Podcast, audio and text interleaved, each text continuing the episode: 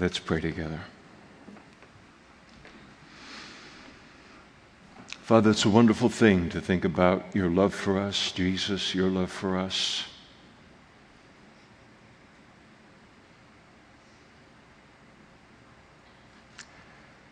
How many people in each of our lives uh, love us? How few?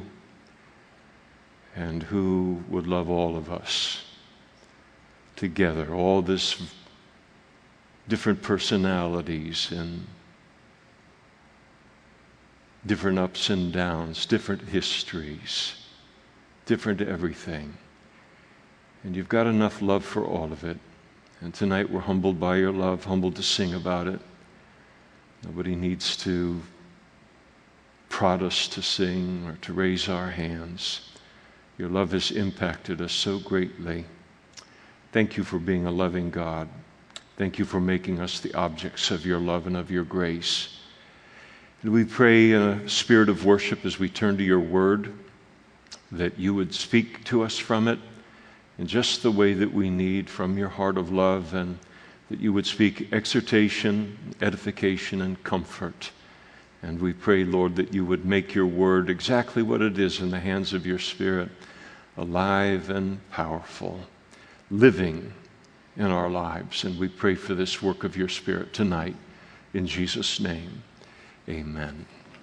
Please be seated. Good evening to you. We're glad you're here. Well, at least I am. I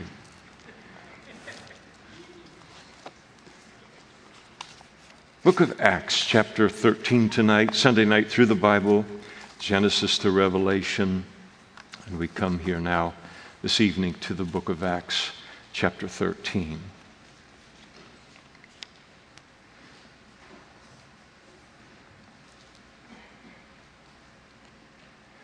Now, in the church that was at Antioch, there were certain prophets and teachers Barnabas, Simeon, who is called Niger, Lucius of Cyrene, uh, Manaen, who had been brought up with Herod the Tetrarch, and Saul.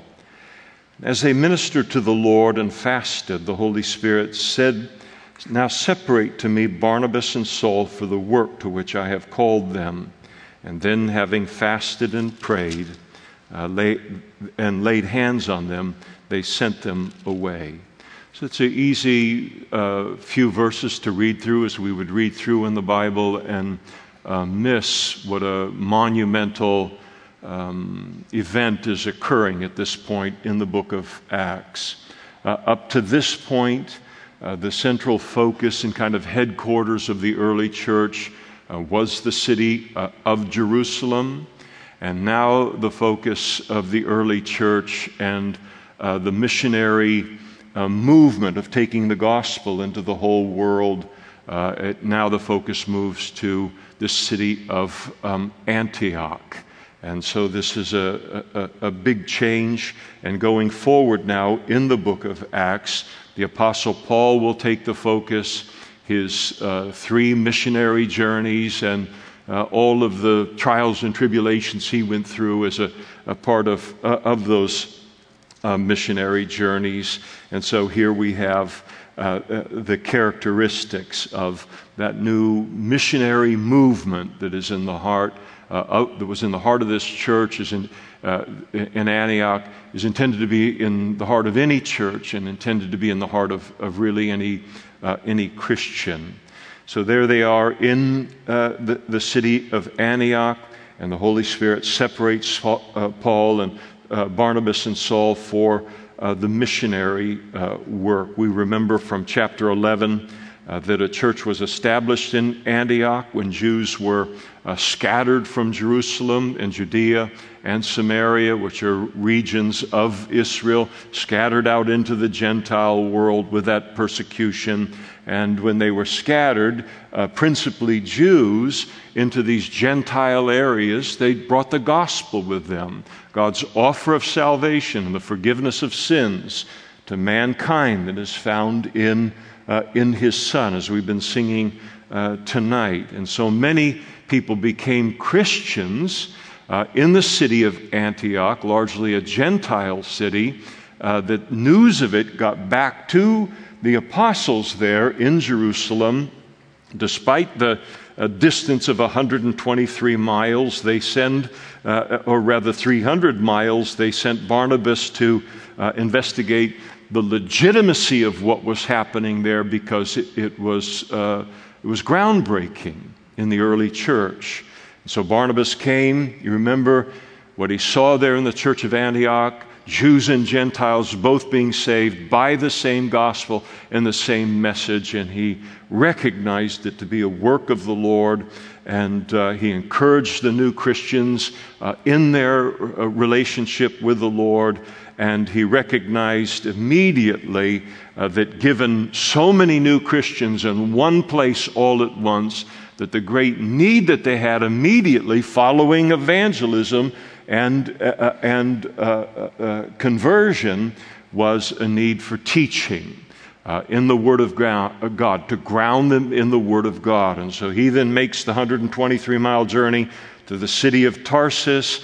He finds Saul there and calls on Saul to join him in helping establish uh, this church in Antioch. And so he finds Paul there in uh, Tarsus and uh, some uh, 10 or 13 years after his conversion, and uh, uh, uh Saul now leaves the relative uh, anonymity of that, of that setting in Tarsus and now comes front and center into church history and front and center in, in the history, early ch- history of the church as we find it in the book of uh, Acts. And so, one of the things that we see with the Apostle Paul and his calling, just as we see it um, with, with the Holy Spirit uh, in, in his, uh, with Jesus choosing of the disciples to leave the fishing uh, for uh, regular fish, leave their nets, and become fishers of men. Uh, he called them, he called men that were working they were busy, they were industrious, they were not lazy. When Barnabas comes uh, to Tarsus to find Saul, he doesn't see, find Saul just waiting around idly with a remote in his hand, uh, whether a video game or a TV remote, and just killing time until God wants to use him. He was busy about the Lord's work. And, uh, and uh, and, and that was his preparation. He was going to serve the Lord. His heart had been tested for 10 years. He was going to serve the Lord whether he was in the limelight or he wasn't in the limelight, uh, whether anybody knew him or didn't know him, uh, whether it was in an obscure city or prominent city no dream of ever becoming fully, though God had told him how he would use him at the time of his conversion, uh, that he would be, uh, uh become the central character of the entire second half of, of the book of, of Acts. And uh, uh, one of the things that's important to understand, and we learn about ministry here, is that the ministry, our Christian service, it's no place for an idler or for a lazy uh, person. Um, it is ministry, uh, um, especially for pastors um, and especially for missionaries, uh, can really be a place where uh, a certain group that uh, should never be in the position uh, or in that place, an easy place to hide. And, uh, but no idler or no lazy person has any business uh, being involved in either one of those uh, things. I think it, it, it, I remember uh, years and years ago, but it so etched itself in my memory. Um, a, a, relatively young man, he was uh, mid to late 20s at that time, and he came up to me in this very fellowship hall uh, and he said to me, uh, in all earnestness, he said, I've just got fired from my job this week, and it's the third job I've been fired from. I think it's God's way of telling me He's called me into the ministry. And I'm looking for the nearest exit out of that fellowship hall uh, that I uh, can find.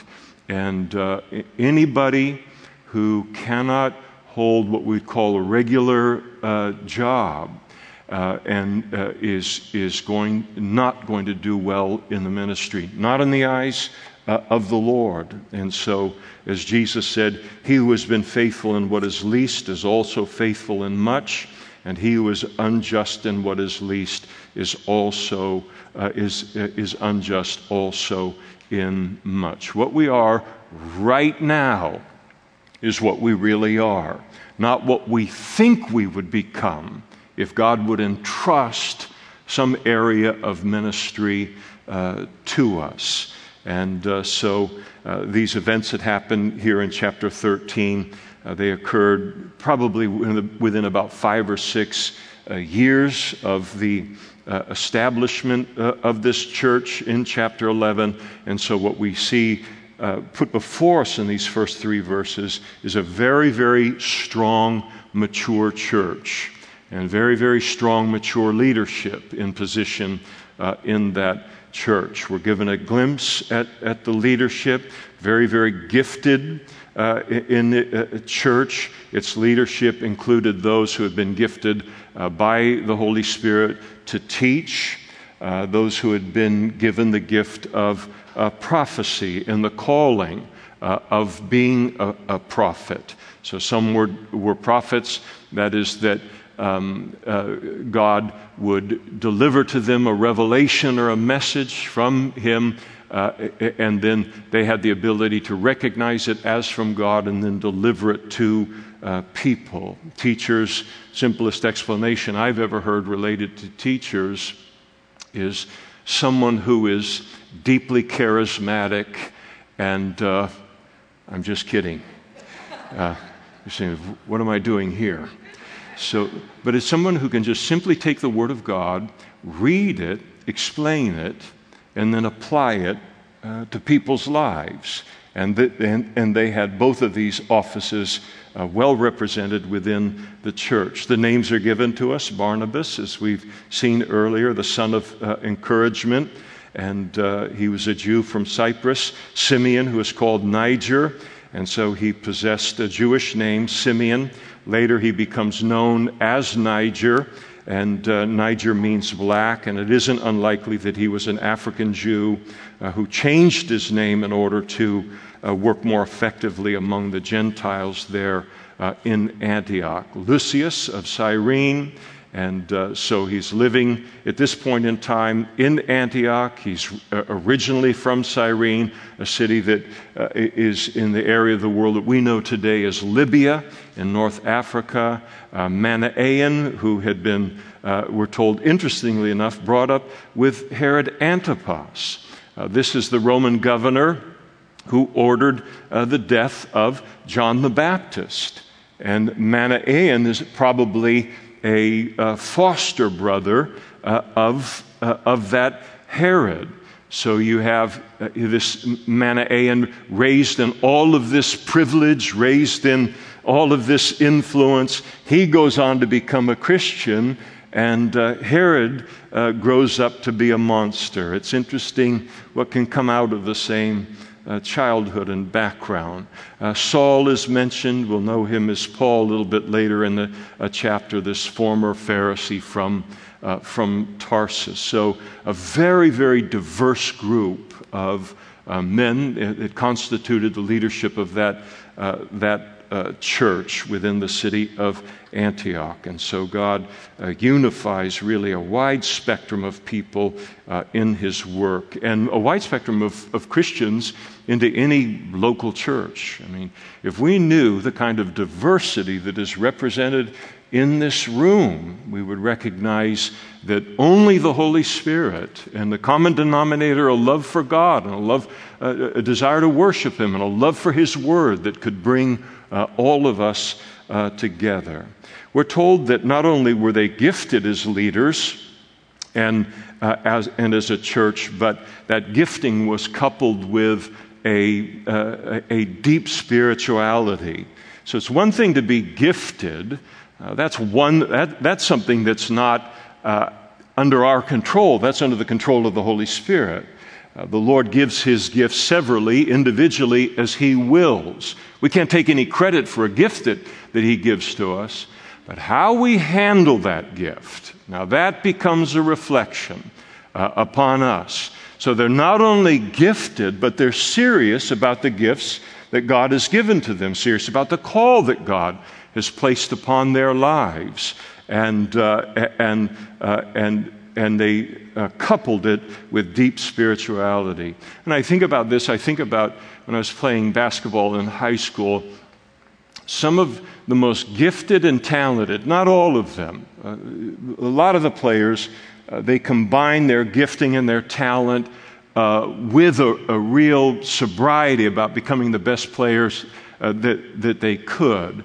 But there were players that were far more talented and gifted than the rest of us, but they never ever brought to that talent and that ability a, a, desire to become great or desire to become as good as they, uh, they could. And uh, of course, uh, for the most part, they sat uh, on the bench as a result of it.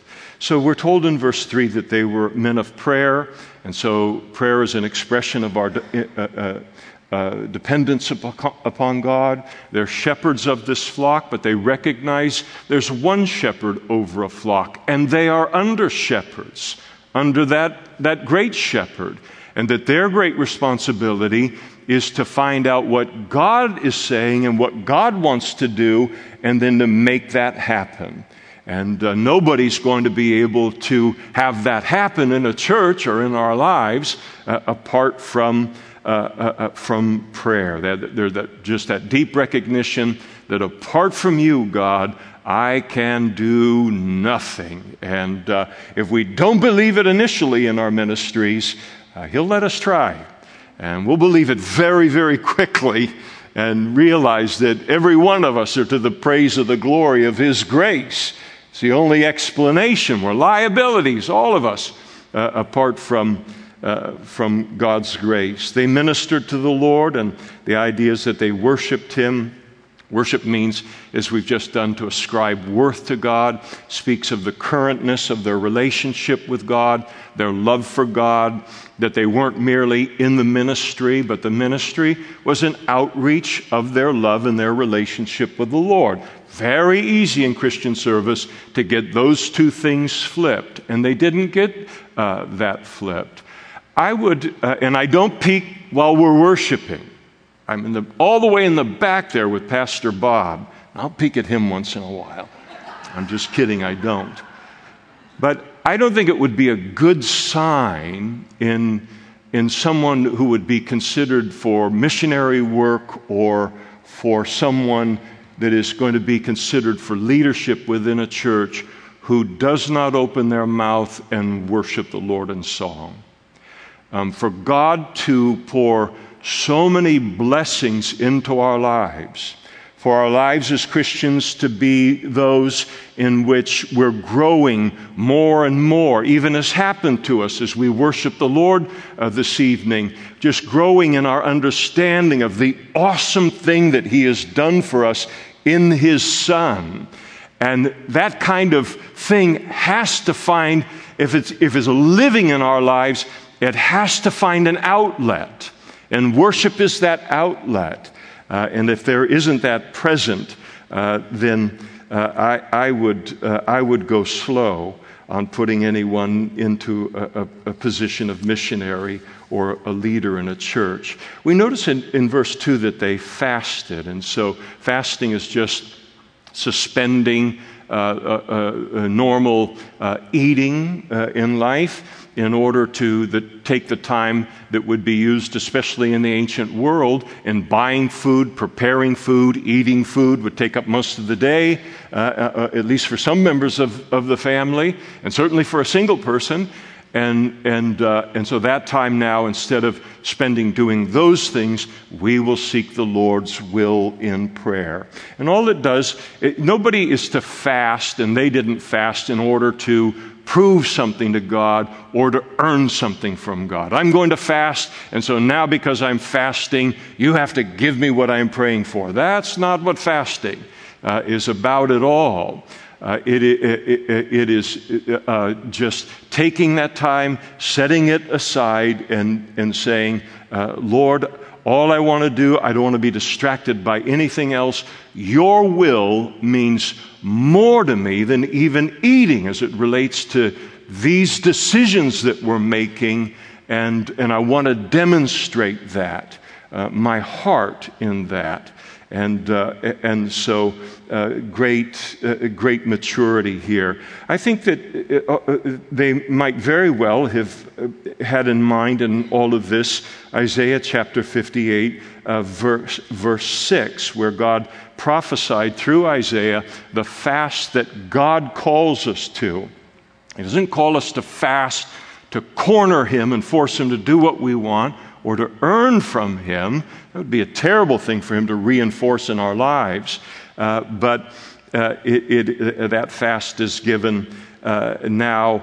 Uh, in specifically, the fast that God calls us to is with a focus toward the lost, the focus toward the broken, the focus to, toward the needy in life. And Lord, what do you want us to do about that harvest field all around us. Isaiah 58, verse 6. Is this not the fast that I have chosen? To loose the bonds of wickedness, to undo heavy burdens, to let the oppressed go free, and that you break uh, every yoke. Very significantly, we're told uh, that they were spirit led. You notice in verse 2 that the Holy Spirit communicated to them uh, Separate to me uh, Barnabas and Saul for the work that I've called them uh, to. And notice that uh, here you have the Holy Spirit referring to Christian ministry as work. It's not a place for the, the idler, as I've said. So, how the Lord might have spoken to them there's no revelation here. Probably not out loud in a voice. I mean, he could have done it. Uh, but probably through, given the fact that prophets are mentioned, probably through the uh, prophecy through the uh, uh, uh, someone that holds the office of a prophet there in the church, as he as that prophecy comes forth and the direction that comes from that prophecy, then everybody else listens to it and there is the discerning of spirits whether, yes, this sounds like the Lord, yes, this is the answer to uh, our prayer. You run it through the wisdom sifter that James gives us for testing anything as whether it's come from God or not. Wisdom that is from above is first, first pure, then peaceable, gentle, willing to yield, full of mercy and good fruits, without partiality and without uh, hypocrisy. And so when the church and when the leadership looks at the, the, the, the message that's been given, perhaps by the prophet, and there's the recognition this is our answer to prayer. And then they, they move forward. But depending upon the Holy Spirit uh, for that. And after which, we notice there uh, in verse 3 that they then uh, laid hands uh, on uh, Saul and Barnabas. And so, what they did is, uh, in laying their hands upon them, they weren't imparting something from themselves to uh, Saul and Barnabas. It was a, a communication of, uh, we stand with you. We recognize God's calling upon your life. We recognize that you're called to do this. And, and so uh, we identify with your uh, gifting and with your calling. In general, I don't think it's a good idea.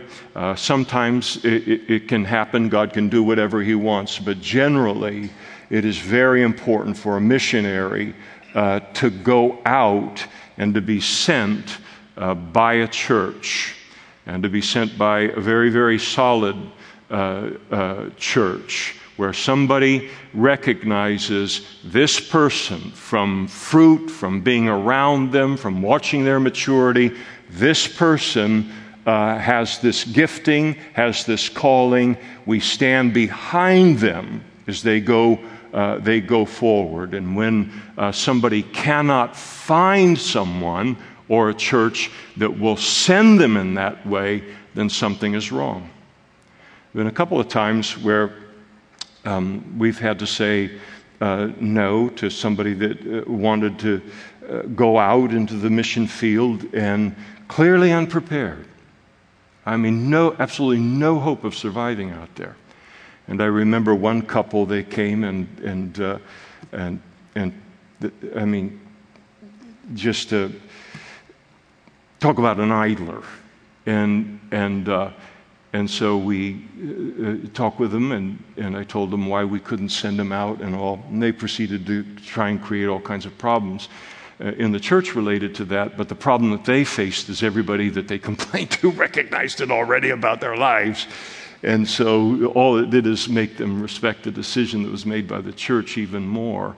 And so, but um, it, it, it, people should be sent out from somewhere where the, that calling and that, uh, and that, that gifting is uh, recognized. And so they sent them out, and what uh, to begin uh, the first of what would become Paul's uh, three missionary uh, journeys. And so Paul and Barnabas now become the primary focus of the book of Acts. But it's important to, and, and Paul especially, but it's important to recognize the place uh, that Niger and all of the rest of them played in the launching of them into this. Uh, Paul, uh, uh Saul, and, um, and Barnabas could never have gone out in the way that they did without other men and women taking the role that they were supposed to take in the church. And so we begin this uh, exciting uh, new chapter in the early church. It certainly, I think, it uh, uh, causes us to just stop for a moment and to ask ourselves, in the light of this kind of maturity, ask ourselves, um, uh, how much of my life is directed by the Holy Spirit?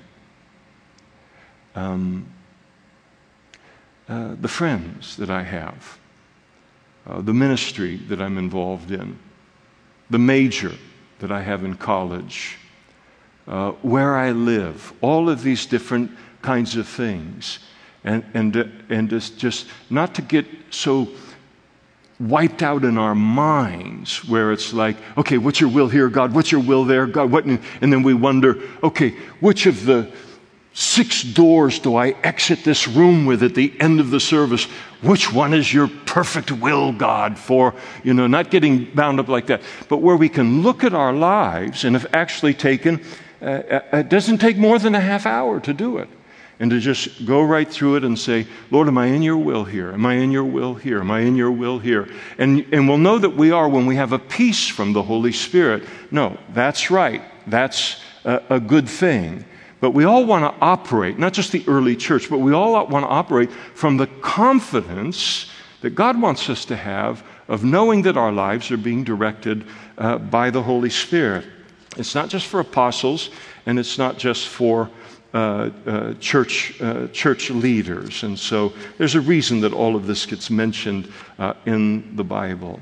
In terms of uh, missionaries and applications for missionaries and application for uh, a church concerning uh, m- missions, we notice that it was a, a, a gifted and spiritually mature church, uh, a word centered church uh, that sent them out. The reason that that's important is that's the typically the only kind of church that is going to produce the spiritual maturity that's needed in a missionary in order to survive what they're about to head into spiritually, and as we're going to see in Paul in, in action uh, in, in just a, moment. They were very sober minded about sending anybody out. They wouldn't send anybody out there uh, without uh, the calling of the Holy Spirit on their lives and confirmation of that calling. Um, in sending Paul and Barnabas out, uh, we want to notice that the church in Antioch sent out two of their very best men, or two of their very best people. God asked for their best among their best, and they gave uh, willingly uh, gave them uh, to God. I think it's the, it is the continual cry of mission organizations and missionaries to churches, and that is send us your best.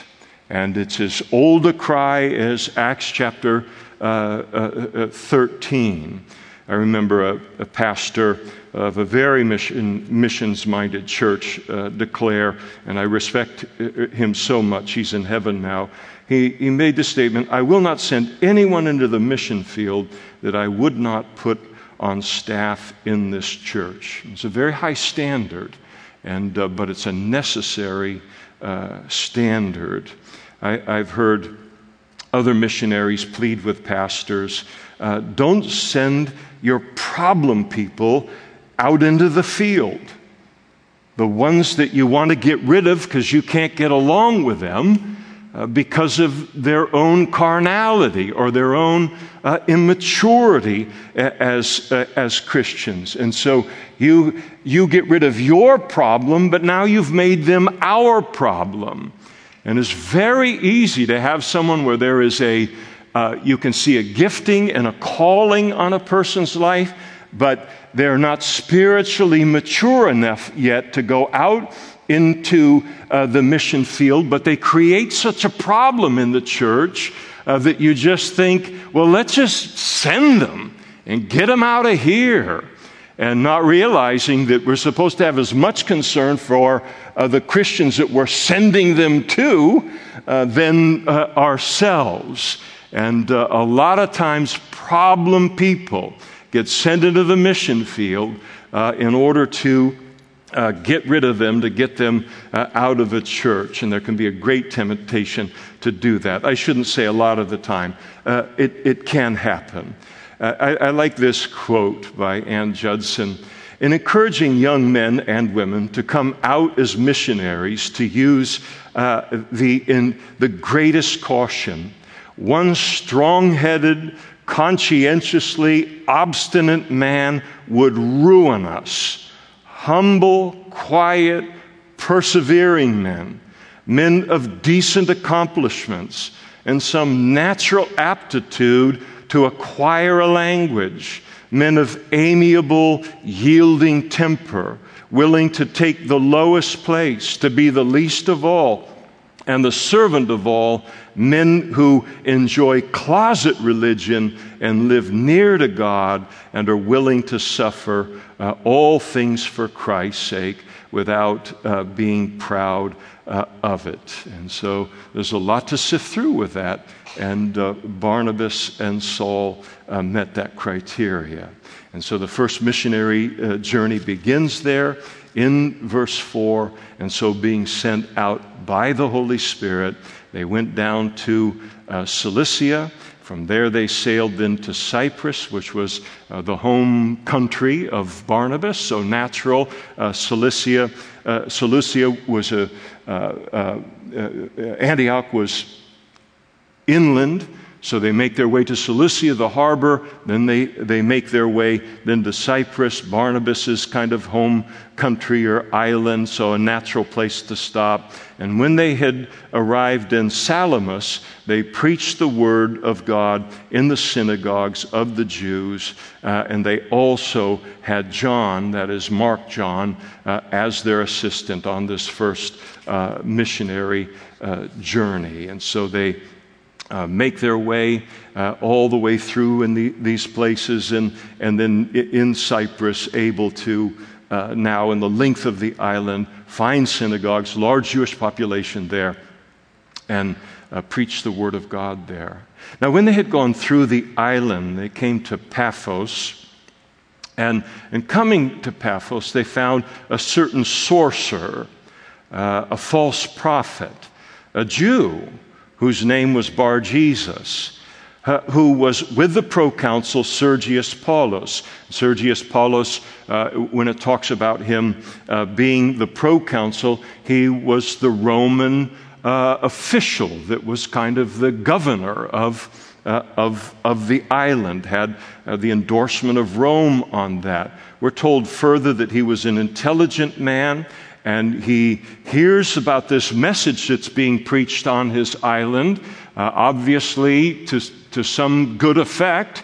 And, and, uh, and, and so he called for Barnabas and Saul and sought himself individually to hear uh, the word of God. And so uh, he's uh, told here he's an intelligent man. This is more than just being educated. It, it, the Greek word speaks of to hold something together. So he possessed the capacity to carefully examine something and examine it and examine it and examine it until it either all fell apart or it all came together.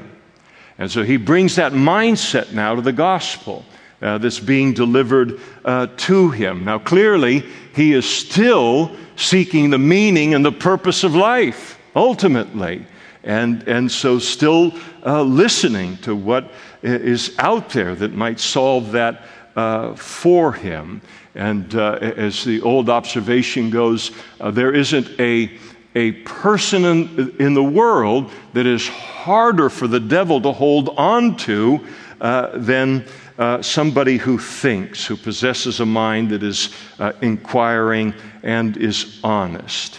And so Paul teaches the word, and as he does so, uh, Elymas then begins.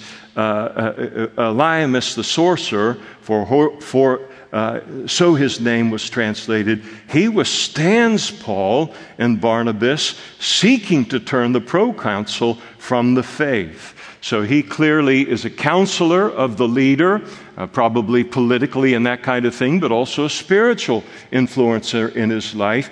He recognizes immediately the implications of the message of the gospel. Uh, that, it, that if his boss uh, uh, becomes a Christian and accepts what Paul and Barnabas are saying, he's out of a job. He'll be gone. Uh, it'll be the choice between light and darkness. He's, going to, he's being exposed. So, of course, he's going to oppose uh, what it is that uh, is is, going on here. And so he did, be, trying to become an obstacle to the governor coming to faith in Christ. And then Saul who is also called Paul, filled with the Holy Spirit, looked uh, intently at him. Now, uh, before we get to verse 10 and you uh, memorize uh, uh, verses 10 uh, and 11 for the next time you're doing some street witnessing, notice that Paul declared this filled with the Holy Spirit. the, the, the Bible teaches that the wrath of man does not produce the righteousness of God. God doesn't need that help, it just creates trouble. So, this is not carnal wrath. This is a righteous anger that Paul speaks with, and it's provoked in him by the Holy Spirit. And so he looked intently at him and he said, Oh, full of deceit and all fraud. Uh, you're uh, full of lies. You son of the devil, you enemy of all uh, righteousness, will you not cease perverting the straight ways of the Lord, opposing the clear straightness and light of what Paul was saying uh, to the governor. And now indeed the hand of the Lord uh, is upon you, and you shall be blind, not seeing the sun for a time. And immediately a dark mist fell on him, and he went uh, around seeking someone to lead him uh, by uh, the hand. And so here's a poetic justice. He's completely entrenched in spiritual darkness.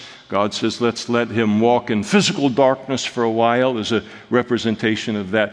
And never think that Paul did this vindictively. I don't think that when this guy was smitten with darkness and blindness for uh, a short season, uh, Paul didn't feel bad for him.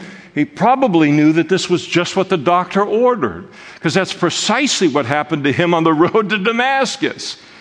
And he is smitten and he is blinded, and he knows it did me no harm to stop and think about my direction in life and taking on God uh, publicly in a fight with him. Paul understands Elymas's shoes and position, though he did it from a religious angle and not from a demonic uh, uh, uh, uh angle.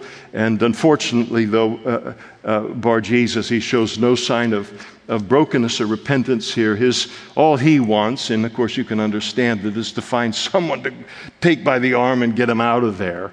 And uh, so Paul delivers this, uh, this strong uh, uh rebuke. And the fruit of it was wonderful. Then the proconsul, he believed.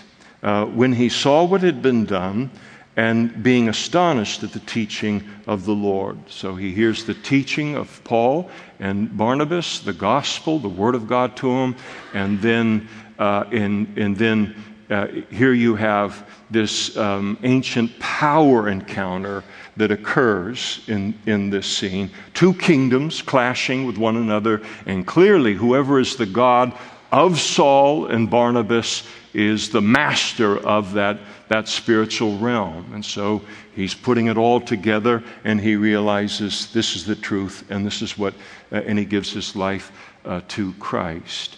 One of the things that when a person goes out on a missionary trip, and, and whether that's a short term missionary trip or whether that is a uh, going out to be a long term missionary, uh, a, a, lifetime missionary, to go out with Samaritan's Purse, to go out as a chaplain, uh, as a missionary into our uh, community, is to realize that uh, you are going to step, we are going to step right into the middle of a great battle between two kingdoms uh, the kingdom of God uh, and uh, the kingdom of darkness. And the kingdom of God only advances at the expense of the kingdom of darkness. Always. And the kingdom of darkness and the devil himself, they're not going to allow that to happen without putting up a significant fight related to that.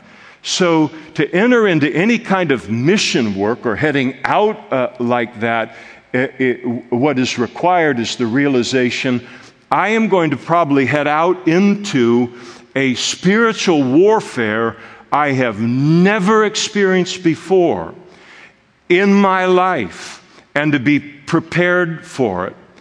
And, and this is why the mission field or mission work it is the, the carnal, uh, immature Christian has no business heading out into that. Uh, they will end up slaughtered. They will end up on a short term missions trip and they will end up doing something that they can't even believe that they were capable of, of doing.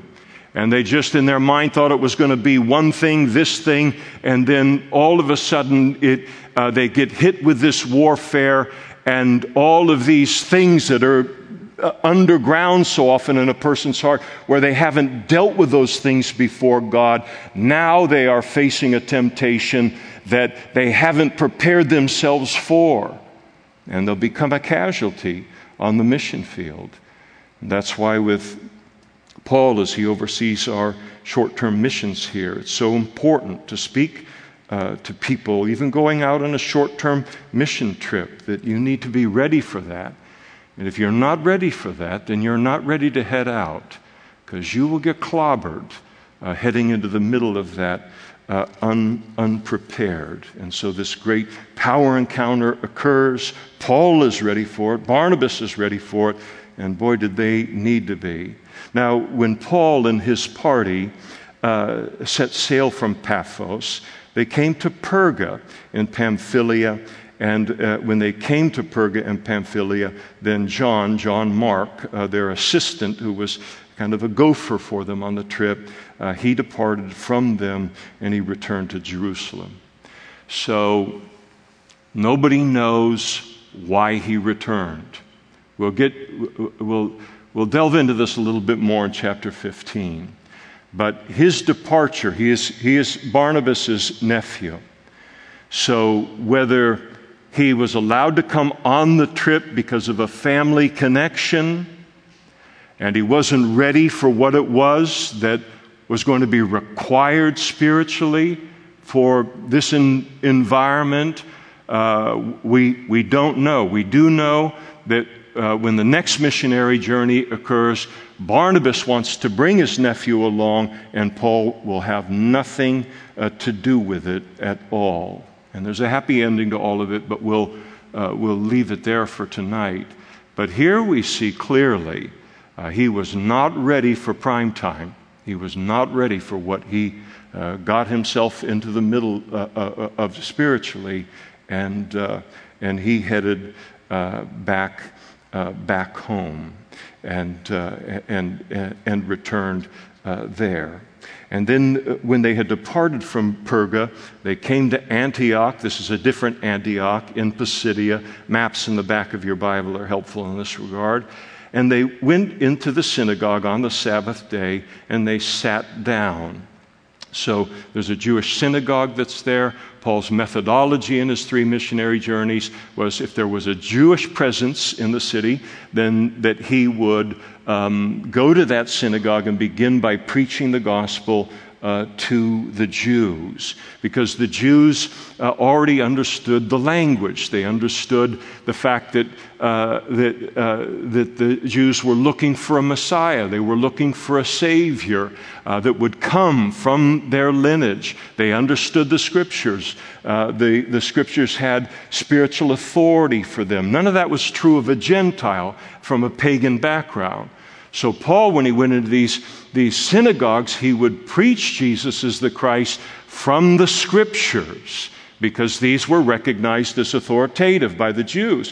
When he went to a purely Gentile environment, pagan uh, environment, knowing nothing about the God of the Bible or the Bible at all, uh, he would begin to speak to them about God uh, from the context of nature a context of creation and design, and then move the conversation to, uh, to uh, Jesus. And so he follows that, that model right from the beginning as we see it here in his first missionary journey.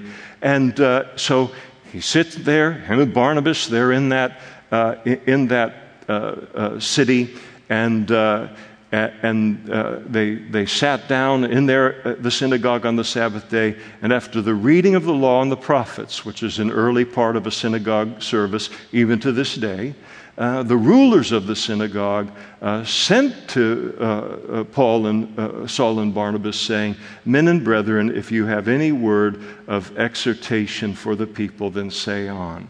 So you've got the, maybe the service is um, a little bit ahead of, before the synagogue service. Here are two men that they don't know.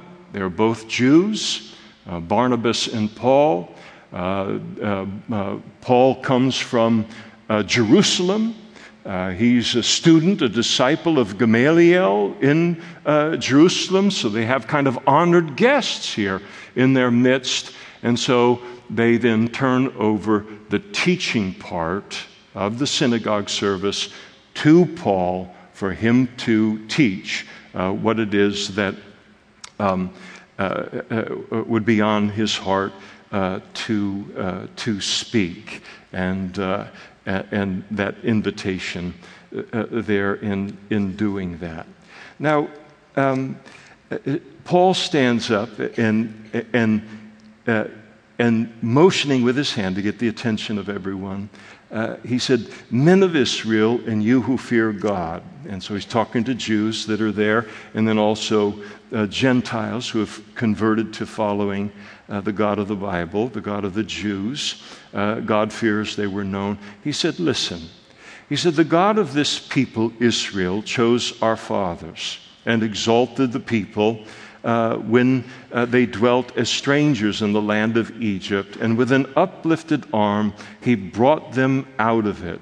And uh, so, following, he talks about the exodus out of Egypt. Now, for a time of about 40 years, he put up with their ways in the wilderness. That wilderness wandering for 40 years.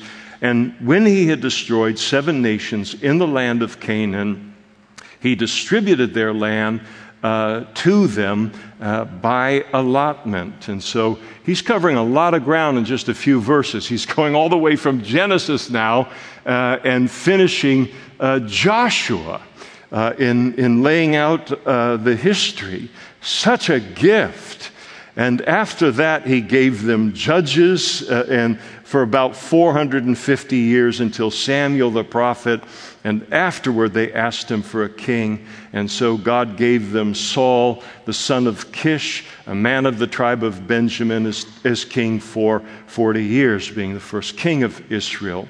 And when he had removed him, Saul, he raised up for them David as king, to whom also he gave testimony and said, I have found a David, the son of Jesse, a man after my own heart, who will do uh, my uh, will. And so he takes the uh, history, and, and in just a few short verses, he goes all the way from Genesis, all the way well into the historical books of, uh, of uh, the, the Old Testament. And uh, in, in speaking about what God did for the Jewish people. And then in verse 23, he does this beautiful shift. He's, he's spoken about David, the greatest king uh, that um, Israel ever had, humanly speaking.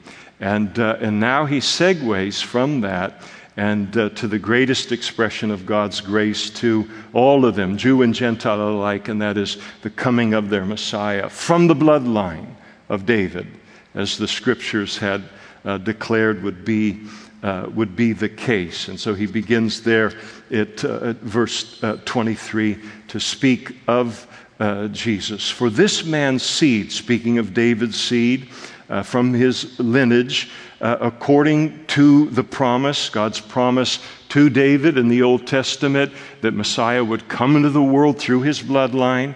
According to the promise, God raised up for Israel a Savior, Jesus.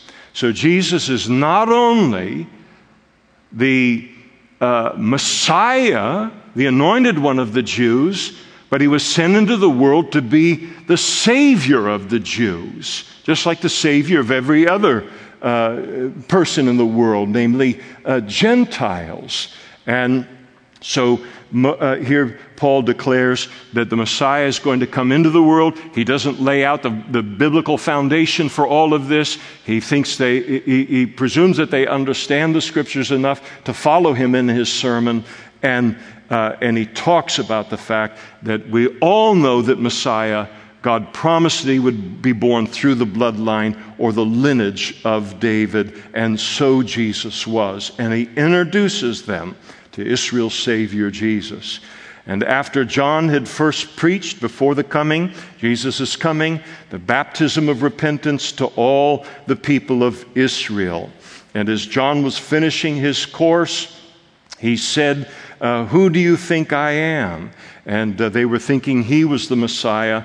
And John, you might remember, said, no, I am not uh, the Messiah, but behold, there comes one after me, the sandals of whose feet uh, I am not uh, even worthy uh, to loose. And then, men and brethren, sons of the family of Abraham, those among you who fear God, to you the word of this salvation has been sent. I am uh, unveiling to you right now the Savior of the world, Jew and Gentile, and uh, based upon the prophetic uh, scriptures.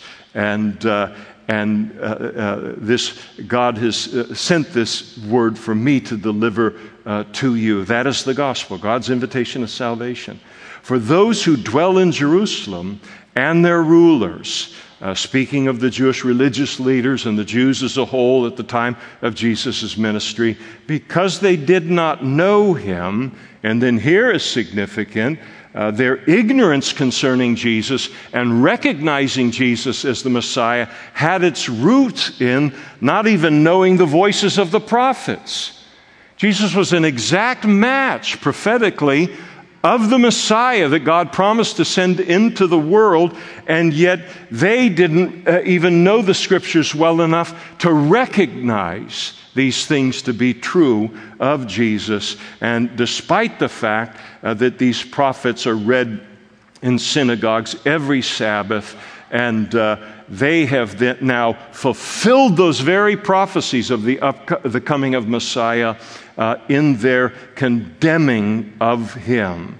And, uh, and so describing the life here of Jesus. And though they found no cause for death in him, uh, they asked Pilate to, uh, that he should be put to death. And so he was. And so you've got the gospel, uh, the death, the burial, and the resurrection of Jesus. And he is going to talk about all of those.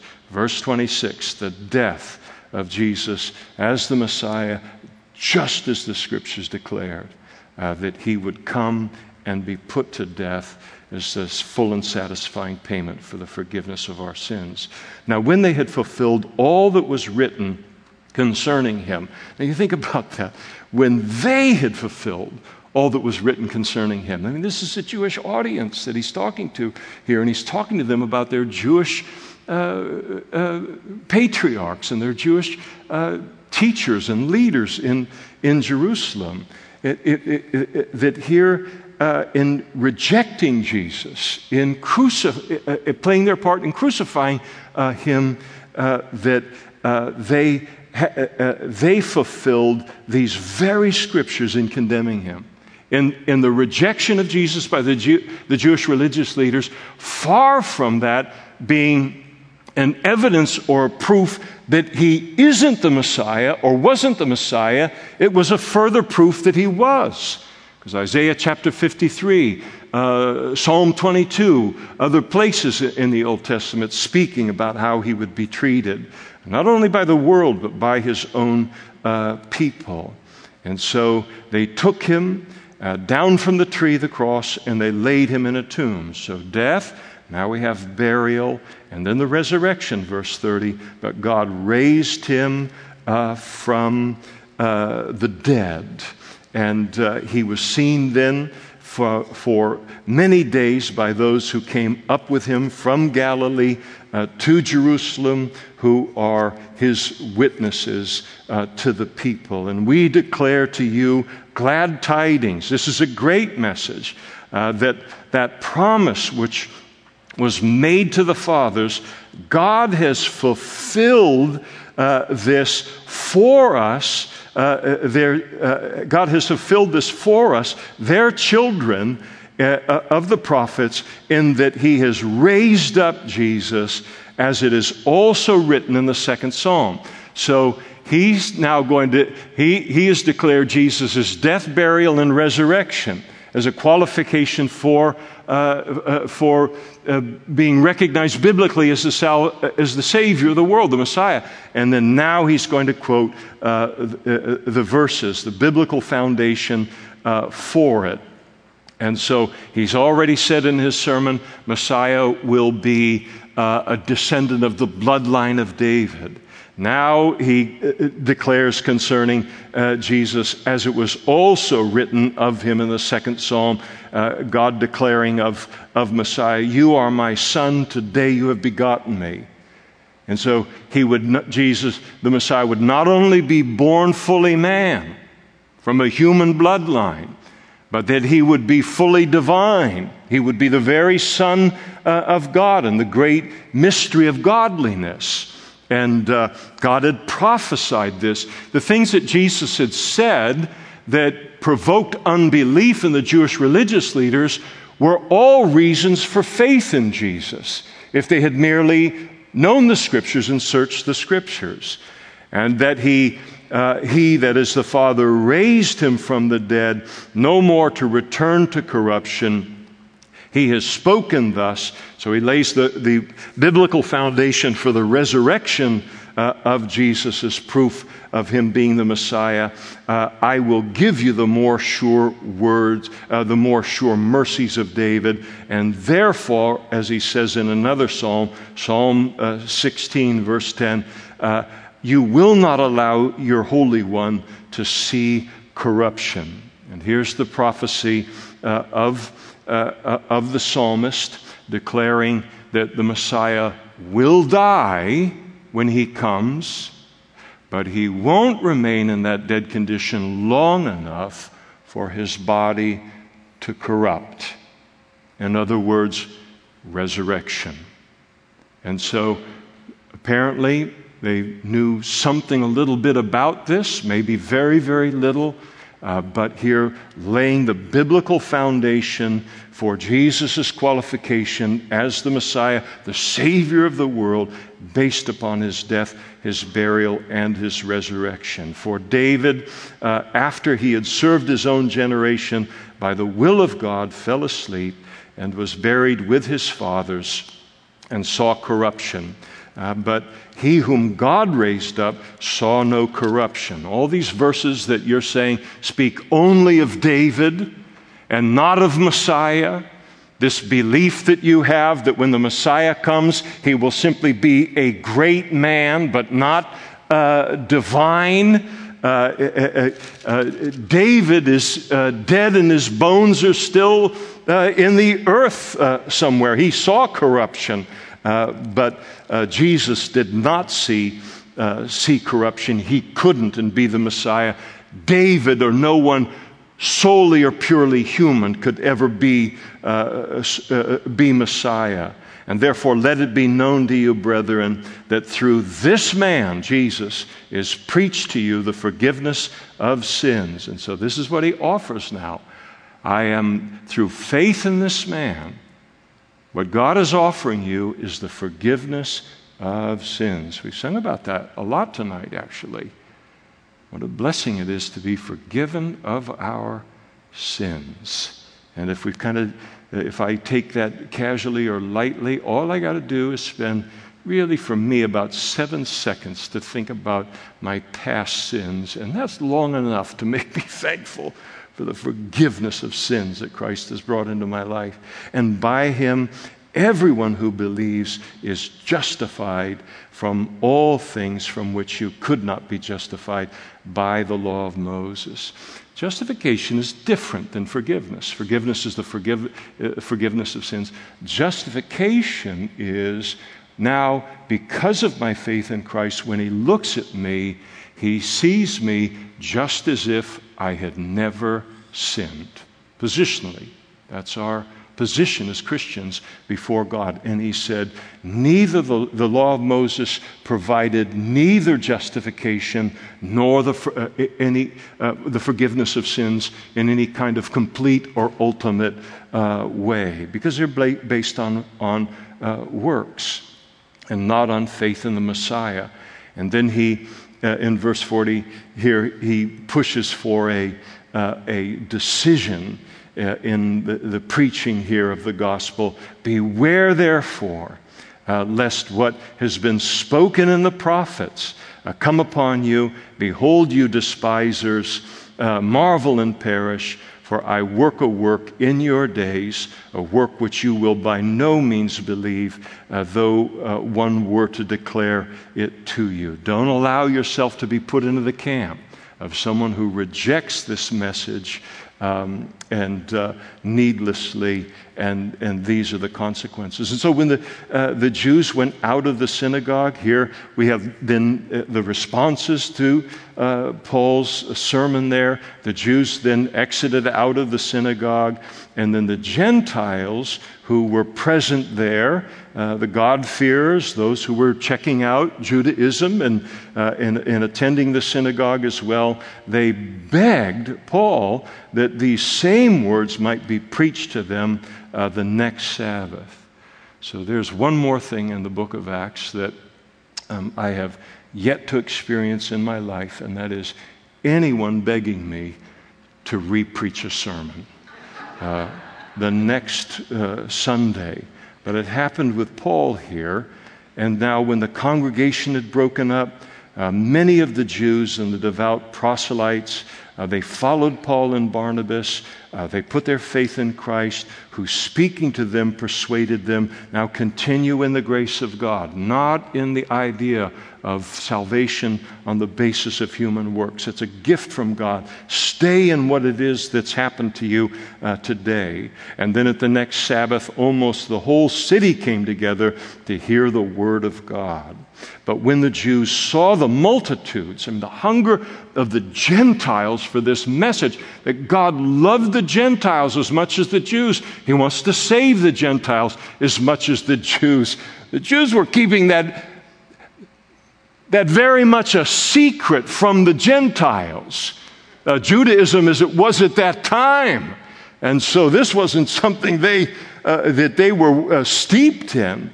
And, and uh, so they came out in multitudes. The Jews, then, the religious Jews, uh, who had rejected uh, Paul's message. They were filled with envy, and they began then to contradicting, to interrupt his sermon, uh, to blaspheme him, oppose the things that Paul uh, was, was speaking. And then Paul and Barnabas grew bold and said it was necessary that the word of God should be spoken to you first, but since you reject it, and then notice this, and judge yourselves unworthy of everlasting life, behold, we turn to the Gentiles, just as God declared in the Old Testament. This isn't something new. Uh, for so the Lord had commanded us I have set you as a light to the Gentiles, that you should be for salvation to the ends of the earth. And when the Gentiles heard this, they were glad and glorified the word of God, and as many has been appointed uh, to eternal life uh, believed.